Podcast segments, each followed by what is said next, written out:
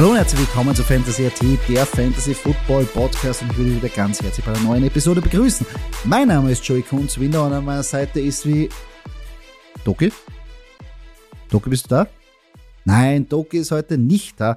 Der ist auf Urlaub diese Woche im schönen Griechenland. Soll es ihm gut gehen. Daher volle Joey Power. Joey Home Alone. In diesen nächsten zwei Episoden dieser Woche. Ja, müssen wir auch durch. So sind wir da bei unserem Podcast. Wir halten uns den Rücken frei. Urlaub muss sein, aber trotzdem wollen wir nicht darauf verzichten, dass wir euch und den Content ähm, bieten. Und was für eine Woche das schon wieder war. Unglaublich. Äh, so viele Sachen sind passiert, da müssen wir einfach drüber reden. Da können wir nicht aussetzen lassen. Anf angefangen natürlich mit Chargers Chiefs. Ja, leider Justin Herbert hat sich da verletzt, hat teilweise nicht gut ausgesehen, knapp dann verloren. Mal schauen, wie es den guten Mann während der Woche ähm, geht. Rippenprobleme sind nie gut, besonders wenn man den Ball werfen sollte. Also ja, und bei den Chiefs, puh, wen soll man da nehmen bei Fantasy, außer Patrick Mahomes oder Travis Casey? You name it, wenn Sie es wisst, schreibt's mir bitte, ich habe keine Ahnung mehr. Dolphins Ravens, was für ein Spiel, unglaublich. Also, wir haben ja vorher schon darüber gerätselt, ob Tua fähig ist, diese tiefen Bälle zu werfen und Tyreek Hill und Jalen Wall zu bedienen. Aber jetzt wissen wir's, oder? Sagen wir uns klar. Das hat es noch nie gegeben. Oder es hat es schon lange nicht mehr gegeben, dass ein Wide Receiver Duo dermaßen performt. Natürlich 21 Punkte teilweise hinten. Da haben sie Catch-up spielen müssen und am Schluss reißen sie es noch. Aber auch Lamar Jackson auf der Seite auch super ausgesehen äh, mit Mark Andrews. Was für ein Spiel. Also für Fantasy, Bussi, Bussi, Bussi. Am Ende Dolphins mit dem ähm, besseren Finale. Aber grandioses Spiel. Die Jets gewinnen gegen die Browns überraschend, aber dafür für uns äh, in unserer Stadtliga haben wir ja Nick Chubb oder auch sehr viele Nick Chubb-Owner sind dieses, ähm, diese Woche auch belohnt worden. Aber die Jets, ja, Garrett Wilson, der Rookie, abgeliefert. Come on. Wirklich, wirklich gut gespielt. Lions gewinnen gegen die Commanders. Jaguars 24-0 gegen die Colts. Hätte es irgendwann getippt. Also, wenn Sie es getippt habt, wenn Sie gewettet habt, bitte her damit mit dem Tipp. Sehr geil. Also, was da bei den Colts passiert, keine Ahnung. Ich weiß, Matt Ryan ein bisschen limitiert bei den Waffen, aber trotzdem muss sich das ausgehen. Sehr, sehr schwierig. Buccaneers, Tom Brady schafft es zum ersten Mal, seit er die Division betreten hat, gegen die Saints zu operieren, aber nicht nur, dass die Waffen verletzungsbedingt ausfällen. Jetzt fällt Mike Evans auch noch aus, weil er halt versucht hat, Tom Brady zu beschützen. Ja, der Beef von Mike Evans mit Marshall Latimer, das geht ja schon Jahre zurück. Also ist jetzt nichts Neues. Ja, fällt jetzt ähm, auch für das nächste Spiel aus. Sollte man sich Ersatz suchen. Ähm, was war noch? Ja, es sind noch schlechte Sachen passiert natürlich. Trey Lance hat sich den Knöchel gebrochen, out for season. Jimmy Garoppolo ist für ihn natürlich eingesprungen als Plan B, hat gut ausgesehen, gegen die Seahawks 27-7 gewonnen. Wie gutsy ist eigentlich der Call, oder besser gesagt vom Management von John Lynch, dass wir, dass sie Jimmy G den fetten Backup-Vertrag gegeben haben, weil die 49ers verlieren kein Beat. Die verlieren kein Beat. Auf einmal ist Jimmy G wieder da und sie können weiter operieren. Jede andere Organisation, hätten sie Jimmy G weggeschippert, Saison wäre vorbei. Vergesst das. Vergesst das. Jetzt on track, ein Riesenbump für Debo Samuel. Kommt natürlich auch noch dazu, dass ihn Patrick wieder ein Running Back verletzt hat. Das heißt, Debo Samuel wird noch mehr gefeatured, wahrscheinlich als davor. Und wenn George Kittle zurückkommt unter Jimmy G, also Jimmy G als Under Center, großer Pump, großer Pump. Bengals, ja, was soll ich sagen? Cowboys gewinnen. Ich hätte mir nicht gedacht. Ich meine, die Bengals haben versucht, ihre Schwächen auszumerzen, dass sie die O-Line verstärken. Und es schaut schlimmer aus wie letztes Jahr. On Pace, was ich gelesen habe, für 111,6. Are you kidding me? Es kann nicht euer Ernst sein. Micah Parsons, geiler Pace Rusher. Vorher gegen die Steelers ähm, TJ Watt, geiler Pass-Rusher. Verstehe ich alles. Aber ihr müsst einfach dem Quarterback mehr Zeit geben. Verstehe ich überhaupt nicht. Broncos, ja, Russell Wilson. Massive Probleme. Massive Probleme. Brauchen wir uns jetzt nicht vormachen. Er braucht, glaube ich, ein bisschen. Ich meine, es ist eine, ein bisschen so auf dem Shanahan-Prinzip Offense. Das heißt, schnelle Reads, schnell Ball weggeben, wenig improvisieren, halte sich am Gameplan. Und das war bis jetzt Russell, nicht Russell Wilson sein Play. Er eher so, ich mache Plays, ich mache Moves, let Russ cook. Und da tut er sich, glaube ich, massiv schwer. Wurde ausgebucht, finde ich, ja, ist ein bisschen hart. Natürlich, aber die Offense hat nicht gezeigt gegen die Texans und oh, zahnlos teilweise. Obwohl, Pferde haben Zähne. Ja, kann man sagen, zahnlos. Obwohl, brauchen sie eigentlich nicht. Außer zum Kauen von Gras. Cardinals Raiders, what a game. What a game. 20 Sekunden lang Spielzug von Kyler Murray. Unglaublich. Im Overtime gebogen. Ja, was soll man sagen? Also Josh McDaniels, uh, uh, uh. Vielleicht ähm, war der Move als Head Coach oder besser gesagt von den Patriots wieder wegzugehen als ein Head Coach vielleicht nicht der beste. Ähm, auf der anderen Seite Cardinals, uh, das hat teilweise phasenweise wirklich schlecht ausgesehen. Und, ähm, und sie haben eigentlich Cliff Kingsbury Job ein bisschen verlängert, weil ich glaube, der wäre auf jeden Fall, also wenn er das Spiel verloren hätte, wäre er auf, der, auf, auf dem Hot Seat gewesen. Aber ja, kommen wir noch weg. Packers regenerieren sich wieder gegen die Bears äh, mit Hilfe von Aaron Jones. Aaron Jones immer mega Spiele gegen Bears. Also, wie wir schon vorher gesagt haben, haut den raus auf Fantasy. Der wird super performen, kein Zweifel. Haben auch abgeliefert. Und danach Monday Night Doubleheader. Bills zerstören die Titans. Und mein Takeaway ist, die Bills machen keine Gefangenen. Die scheißen sich mal überhaupt nichts. Die haben dermaßen viel Frust drauf, dass sie nicht einmal eine Sekunde vom Gas runtergehen, wenn man schon denkt, okay, sie haben das Spiel unter Kontrolle. Nein, sie geben Gas, sie pushen den, Down, äh, den Ball runter. Unglaublich. Titans, ja. Ryan Tannehill, irgendwas. Also wirklich, also Malik Willis wird bald einmal starten, glaube ich, wenn so weiter die Performance ausschaut von Ryan Tannehill. Aber dass Derrick Henry nicht in die Gänge kommt, ich meine, das ist die Offense. Und man sieht ja ganz klar, wie die Titans ausschauen, wenn Derrick Henry dann kein Faktor ist. Also sehr schwierig äh, für die Titans, da irgendwelche Meter zu machen, muss man sagen. Und natürlich dann am Schluss, was für ein geiles Spiel. Natürlich ich als Eagles-Fan, natürlich Eagles gegen Vikings, Jalen Hurts, here we go, 24-7. Geiles Spiel. Kirk Cousins, Time, sollen wir noch mehr sagen? Doki würde sagen, eh klar, haben wir gewusst. Brauchst gar nicht setzen. Easy Business. Er schaut natürlich am Scoreboard ein bisschen, ja, 24-7 Sie haben in der zweiten Halbzeit nicht mehr gepunktet, aber mussten auch nicht mehr. Kirk Cousins, drei Interception, here we go. Also wahnsinnige Woche und natürlich Fantasy Performance unglaublich. Ein paar, wo wir damit gerechnet haben, ein paar haben ihre Position fixiert, ein paar Überraschungen sind wieder dabei.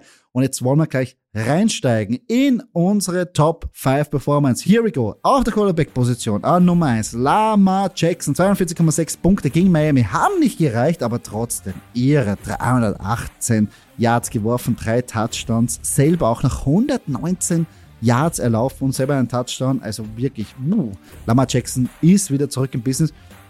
Gleich auf der zweiten Position sein Kontrahent in diesem Matchup, Tua Tagovailoa. Habe ich aufgestellt in einer Liga, habe ein bisschen Bauchweh gehabt. Er hat mir zurückgezahlt 40,9 Fantasy-Punkte, 469 Yards, 6 Touchdowns. What? Unglaublich. Also geistesgestört, was der Typ da verbracht hat. Ähm, die Wide Receiver, die ihn dann geworfen haben, werden wir danach noch vorlesen. An Nummer 4, Josh Allen. Natürlich, der ist in den Top 5 immer dabei. 29,7 Fantasy-Punkte, 317 Yards geworfen, 4 Touchdowns. Selber kein Touchdown gemacht, aber reicht trotzdem. Und an Nummer 5, Carson Wentz. Mein Impick letzte Woche gewesen. Also ding, ding, ding, ding, ding. Ring the Horn für einen guten Call. Also wenn ihr ihn aufgestellt habt, 28,8 Fantasy-Punkte der hat euch wirklich ordentlich gebracht. Wenn wir dann gleich weitergehen auf die Running Back äh, Position, wie schon vorher gesagt habe, Nick Chubb an Nummer 1, 30,8 Fantasy Punkte, insgesamt drei Touchdowns, 87 Yards, da sind was dazugekommen. Da ist wirklich, da sind die, da sind die Rushing Touchdowns jetzt dazugekommen, die wir in der Woche 1 vermisst haben, die ja an Kareem Hunt gegangen sind. Auf Nummer 2, wie ich schon erwähnt habe, auch ich wiederhole mich, tut mir leid, aber trotzdem, Aaron Jones, 132 Yards, ein Touchdown und dazu noch ein Receiving Touchdown, 30,5 Fantasy-Punkte, here we go. Nummer 3, Tony Pollard von Dallas Cowboys, ja, wie wir schon gesagt haben, Ezekiel Elliott haben wir ja auf die Outposition geschickt. Wenn ihr Tony Pollard aufgestellt habt, habt ihr alles richtig gemacht. 17,8 Fantasy-Punkte, insgesamt 43 Yards äh, erlaufen, ein Touchdown, aber auch noch 55 Yards an Reception sind dabei gewesen. Am Platz 4 Damian Harris, 71 Yards, ein Touchdown, 15,7 Fantasy-Punkte und am Platz Nummer 5 DeAndre Swift, 56 Yards, kein Touchdown, aber ein Receiving Touchdown, beide 31 Yards an Receiving mit 15,7 Fantasy Punkte. Das waren die Running Backs. Gehen wir weiter zu den Wide Receiver. Der Wide Receiver hat es natürlich mehr Punkte geregnet in dieser Woche. Und Nummer 1 ist Stefan Dix. 148 Yards, 3 Touchdowns, 38,8 Punkte. Come on, here we go. So mögen wir das. Ich habe ihn aufgestellt. Ich habe ihn gedraftet. Geil, geil, geil. An Nummer 2, Tyreek Hill. 190 Yards, 2 Touchdowns, 36,5 Fantasy-Punkte. An Nummer 3, überraschend, überraschend, habe ich mir nicht gedacht, dass der junge Mann sich so etabliert, aber wir haben es gesehen, auf den kann man bauen, auf dem kann man weitermachen. Detroit, auf einmal still und heimlich, wirklich super, super Fantasy-relevant. Ja, ich bin ein Believer.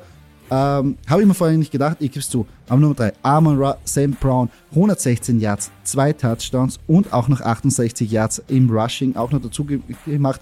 34,9 Fantasy-Punkte. Nummer, ähm, Platz Nummer 4, Jane Wall, der zweite von den Miami Dolphins. Back-to-back, -back, ähm, Superstar, Wide Receiver, die hier abgeliefert haben.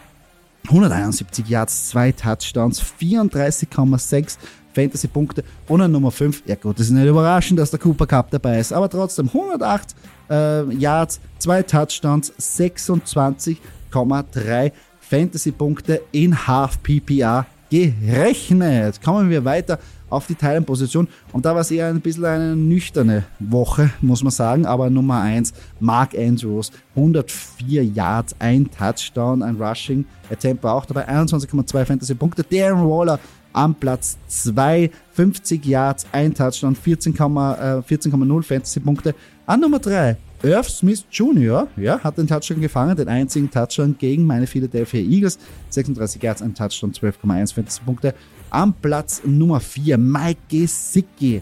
Vier Catches, vier Targets, 41 Yards, ein Touchdown, reicht für 12,1 Fantasy-Punkte, genauso wollen wir es haben. Das ist geil. Und an Platz 5 Zach Ertz, ein alter Philadelphia Eagle. Wahnsinn, 11 Targets, 8 Receptions, 75 Yards, kein Touchdown dabei, 11,5 Fantasy-Punkte. Wäre der Touchdown dabei gewesen, würde er wirklich an Nummer 1 stehen. Das waren unsere Top 5 für diese Woche. Also, wenn ihr die aufgestellt habt, habt ihr wahrscheinlich auch ein Matchup gewonnen. Wenn ihr natürlich Tour, Tyreek Hill und Jalen Waddle, das wäre möglich, dass ihr die drei gedraftet habt, dass ihr die aufgestellt habt. Brauchen wir nicht mal drüber reden. Ich glaube, dann habt ihr euer Matchup gewonnen. Wenn ihr sie trotzdem verloren habt und ihr habt einen dieser Top 5 in eurem Starting Lineup gehabt, bitte schickt es uns auf, auf unsere Instagram-Seite oder verlinkt es uns. Würden wir gern sehen. Ach, ist bitter. Ist bitter, aber so ist Fantasy. Jetzt sind wir ein bisschen hyped von der Performance, aber ich, ich verstehe auch, ihr habt nicht die Top 5 Performance immer in eurem Lineup. Es gibt immer was dabei, das einen aufregt, das einen stört, das einen aggressiv macht. Sonntag, Montag, nachher, dass man das Matchup knapp verliert. Und darum wollen wir ein bisschen jetzt Aggressionsbewältigung machen mit unserer Rubrik Danke für nix.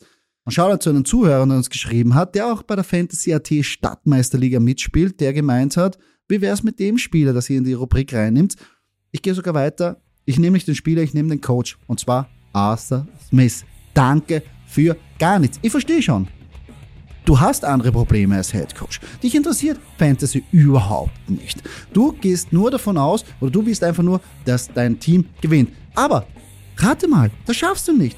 Die Atlanta Falcons haben zweimal verloren. Wo suchst du jetzt einen Weg, dass du gewinnst? Und für uns Fantasy-Spieler, wir haben sehr viel auf Kyle Pitts gehalten. Wir haben Kyle Pitts früh gedraftet. Wir wollen, dass er gut spielt. Er ist ein Generationstalent, ein Jahrhunderttalent. Du hast ihn gedraftet. Ja, Arthur Smith, du hast ihn gedraftet. Nicht ein anderes Regime, nicht ein anderer GM, nicht irgendwas. Du hast letztes Jahr gesagt, ich nehme an der vierten Overall-Position. Da war schon mal Jason noch an Bord. Das heißt, du hast gesagt, das ist der beste Spieler an Bord, den müssen wir featuren. Und was machst du? Du featuren es nicht. Du featurest ihn nicht. Du bringst ihm einfach nicht den Ball. Du gibst ihm nicht die Targets. Ich weiß nicht, was du machst. Du gibst jeden anderen eine Chance, nur nicht Kyle Pitts. Und das treibt uns Fantasy-Spieler oder Atlanta Falcons-Spieler einfach wahnsinnig. Das muss man ehrlich sagen. Warum soll man einen Draftpick dafür investieren, wenn er nicht den Ball bekommt? Und dann bei der Pressekonferenz wirst du darauf angesprochen und du sagst, es ist mir scheißegal, er war gedeckt und darum habe ich den Ball woanders hingeworfen. Er zieht halt das ganze, die ganze Defense auf sich, muss ich damit leben. Bullshit, scheme frei, mach was, du bist ein offense-minded Head Coach. Willst du mich verarschen? Danke für nichts, Arthur Smith. Wir wollen, dass es besser geht. So, und wenn wir jetzt gleich bei Head Coaches sind, der nächste auf meiner Liste. weil ich muss auf den Doki auch ein bisschen mitreden und ich glaube, Doki wird sich auch darüber aufregen. Oder ich nehme einfach so an, Kyle Pitts, oder besser gesagt, Arthur Smith wäre sein Take gewesen, jetzt kommt mein Take, Joey Take. Brandon Staley, Head Coach der Los Angeles Chargers. Willst du mich verarschen? Willst du mich verarschen? Wir, Fantasy-Spieler, die Chargers, sehr viele Leute haben investiert in dein verdammtes Backfield. Austin Eckler, ein Riesenstar da hinten. Und was passiert? Back-to-back. Ein gewisser Horvath bekommt Back-to-back Touchdowns. Horvath, ein Fullback, Back-to-back. Ich spiele in einer Liga, die nennen wir Arschlochliga. Da geht es darum, dass wir Spieler aufstellen und es gewinnt der, der am wenigsten Punkte bekommt. Und ich schaue durch alle Spieler und denke mir, ich nehme mir den Horvath Fullback Chargers und back-to-back bekommt der einen Touchdown. Willst du mich verarschen? Ich frage wirklich, willst du mich verarschen? Du hast Austin Eckler dabei, du hast You Name It dabei, du kannst den Ball überall hingeben und Horvath bekommt zwei Touchdowns in den ersten zwei Wochen. Willst du mich verarschen? Ich weiß, für dich selber ist es super, weil die, die Spieler scoren. Aber Horvath, Horvath, danke für nix. Brandon Staley hat raus müssen. Hat raus müssen. Der Horvath regt mir auf. Also wie gesagt, ich bin in einer Liga, die haben wir gegründet, wo wir gesagt haben, okay, man muss aktive Spieler von einem Game Day aufstellen und der die wenigsten Punkte hat, der gewinnt jetzt nicht nur das Matchup, sondern über die ganze Saison hingesehen gewinnt der die Liga, der die wenigsten Punkte gemacht hat. Da muss natürlich ein tiefen Kicker auch dabei sein. Und dann muss natürlich Rang 4, Rang 3 Spieler, die aber trotzdem im Gegenteil spielen, die nie den Ball bekommen. Und dann siehst du den Horvath am Waferwire und nimmst den. Kann ja keiner riechen, dass der Back-to-Back Touchdowns macht. Ja, jetzt, jetzt geht es mir ein bisschen besser, oder? Jetzt geht es mir ein bisschen besser. Ist natürlich ein bisschen schwierig, jetzt das alleine zu machen, obwohl jetzt ist die Motivation schon ziemlich da, aber der Doki, der ist eher, glaube ich, ist der vernünftigere von uns beiden. Dadurch ähm, hat es jetzt echt gut getan. Ja, nicht nur müssen wir auf die Vergangenheit schauen, sondern natürlich auf die Zukunft. Ich weiß schon, meistens, wenn dieser Podcast rauskommt am Donnerstag, ist euer Wafer Wire Call schon geschlagen. Wir wollen euch trotzdem noch ein paar Insights geben. Vielleicht habt ihr einen übersehen, vielleicht haben die anderen einen übersehen und ihr bekommt sie noch. Also drum, hier unser Wafer Wire Call für diese Woche. Und zwar Nummer eins, Nona, Garrett Wilson, Rookie, hat gut ausgesehen. Das Einzige, wo ich hier ein bisschen Vorsicht genießen würde, ist, haben die Jets oder werden die Jets immer so viele Punkte am Scoreboard ähm, platzieren? Werden sie immer in diese Spiele kommen. Das ist halt sehr fragwürdig, aber insgesamt Gary Wilson hat super ausgesehen, ist für mich die Nummer 1 Priorität natürlich auf dem Wire Jahan Dodson ist noch immer da, hat wieder ein, ein Monsterspiel geliefert, ist natürlich mehr geroastet jetzt, wird sie nicht mehr bekommen, aber trotzdem, wenn ihr Hilfe braucht und ist noch da, nehmt sie auf jeden Fall. Jacoby Myers, würde jeder sagen, warum soll ich einen New England Spieler nehmen? Warum zum Teufel soll ich einen New England Spieler geben? Und ich sage ganz klar, 13 Tages 95 Yards gegen die Steelers. 13 Targets. Volume ist King bei Fantasy.